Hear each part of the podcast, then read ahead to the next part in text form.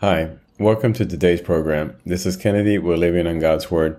Today we're going to be reading 1 Samuel chapter 9 from the Jesus Bible NIV edition, review key takeaways, and end our session with a prayer. 1 Samuel anoints Saul.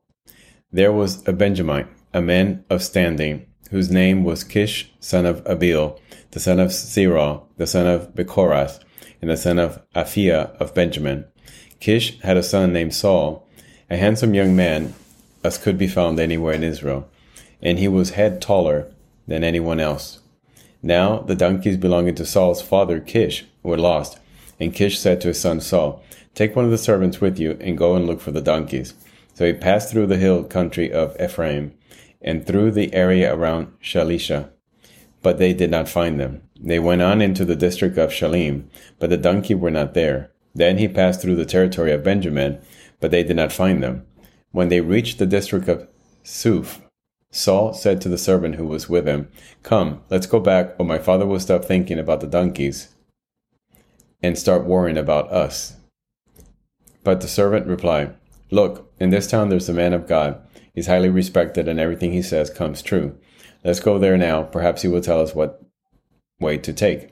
Saul said to his servant, "If we go, what can we give the man? The food in our sack is gone. We have no gift to take to the man of God. What do we have?" The servant answered him again. "Look," he said, "I have a quarter of a shekel of silver. I will give it to the man of God so that he will tell us what way to take." Formerly in Israel, if someone went to inquire of God, they would say, "Come, let us go to the seer," because the prophet of today used to be called the seer. "Good," Saul said to his servant. "Come, let's go." So they set out for the town where the man of God was. As they were going up the hill to the town, they met some young women coming out to draw water, and they asked them, "Is the seer here?" "He is," they answered. "He's ahead of you. Hurry now. He's just come to our town today, for the people have sacrificed at the high place.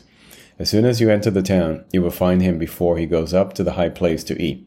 The people will not begin eating until he comes, because he must bless the sacrifice. Afterward, those who are invited will eat. Go up now, you should find him about this time."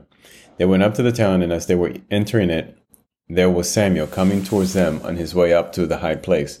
Now the day before Saul came, the Lord had revealed this to Samuel: "About this time tomorrow I will send you a man from the land of Benjamin. Anoint him ruler over my people Israel. He will deliver them from the hand of the Philistines. I have looked on my people, for their cry has reached me." When Samuel caught sight of Saul, the Lord said to him, "This is the man I spoke to you about. He will govern my people." Saul approached Samuel in the gateway and asked, "Will you please tell me where the seer's house is?" "I am the seer," Samuel replied. "Go up ahead of me to the high place, for today you are to eat with me. And in the morning I will send you on your way, and I will tell you all that is in your heart. As for the donkeys you lost 3 days ago, do not worry about them. They have been found, and to whom is all the desire of Israel turned, if not to you and your whole family line?" Saul answered, "But am I not a Benjamite, from the smallest tribe of Israel?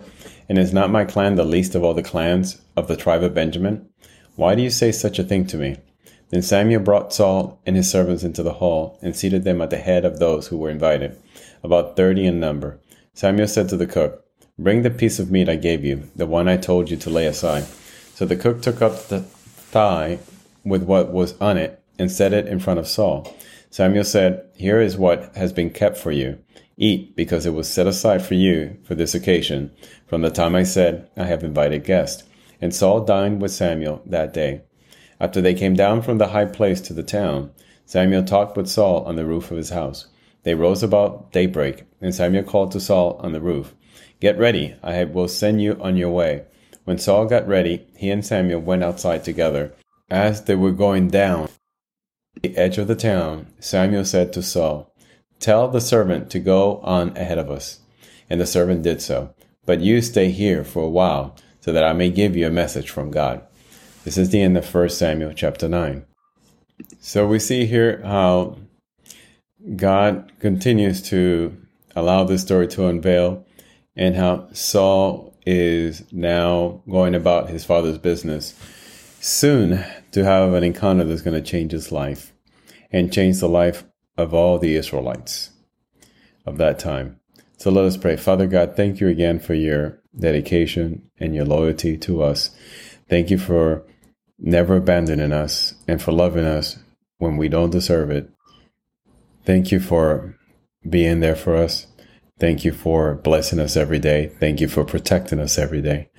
So, Father, we just want to glorify your name and thank you from the bottom of our heart. We praise in the name of your Holy Son, Jesus. Amen. This concludes today's reading and interpretation of 1 Samuel chapter 9. We hope that you will join us again tomorrow. God bless you. This is Kennedy, your brother in Christ, always.